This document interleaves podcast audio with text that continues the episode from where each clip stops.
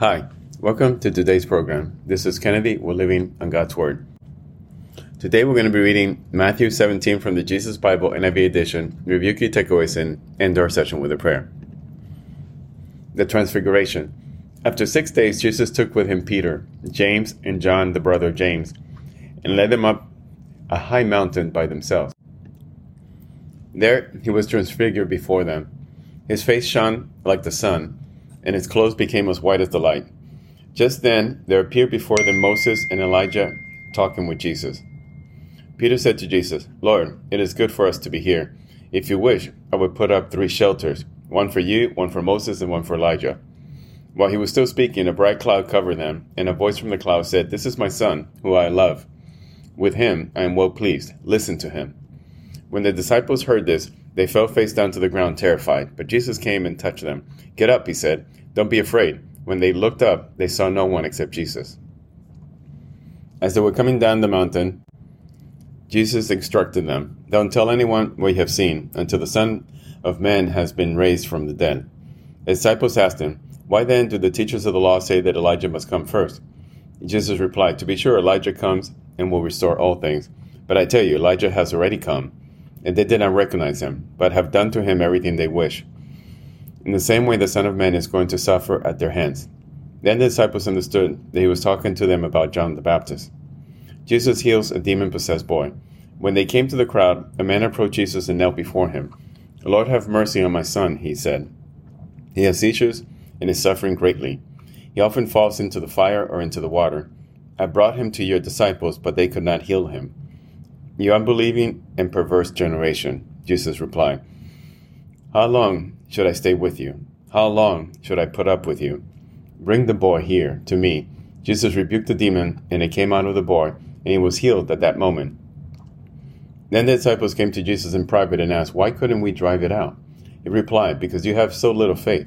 Truly I tell you, if you have faith as small as a mustard seed, you can say to this mountain, Move from here to there, and it will move. Nothing will be impossible for you. Jesus predicts his death a second time. When they came together in Galilee, he said to them, The Son of Man is going to be delivered into the hands of men. They will kill him and on the third day he will be raised to life. And the disciples were filled with grief. The temple tax. After Jesus and his disciples arrived in Capernaum, the collectors of the two drachma temple tax came to Peter and asked, Doesn't your teacher pay the temple tax? Yes, he does, he replied. When Peter came into the house, Jesus was the first to speak. What do you think, Simon? he asked. From whom do the kings of the earth collect duty and taxes? From their own children or from others? From others, Peter answered. Then the children are exempt, Jesus said to him. But so that we may not cause offense, go to the lake and throw out your line. Take the first fish you catch, open its mouth, and you will find a four drachma coin. Take it and give it to them for my tax and yours. This is the end of Matthew chapter 17. So here we see Jesus again imparting some incredible lessons to us. Uh, first, we see his transfiguration where his disciples are just uh, taken by surprise, amazed, and frightened, where God Himself announces that He's pleased with His Son, Jesus. And then we see Jesus driving, driving away demons from a possessed boy. Uh, we see Jesus again predicting his death for a second time. And then we ended with the story of the temple tax, where he says he, the children should not pay tax, but in order to comply with the politics and not offend, he actually instructs Peter to go and fish and then take out a coin out of the fish mouth. So let us pray. Father, thank you so much for your words. Thank you for opening up our hearts this morning.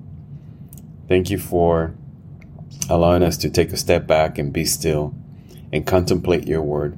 Before we take any action this morning, before we think of anything, before we do anything or say anything to other people, and even to ourselves. Let us reflect on your word. Let it seep into our hearts and our mind so that your true goodness would come out reflecting throughout the day. As we approach others, as we think of others, let us think of words of kindness and actions of kindness so that we can retain this feeling of goodness inside of us and not allow it to be pushed aside as soon as negative thoughts and negative actions take hold. Jesus, come into us. We glorify you. We pray in your name. Amen. This concludes today's reading interpretation of Matthew chapter 17. We hope that you will join us again tomorrow. God bless you. This is Kennedy, your brother in Christ always.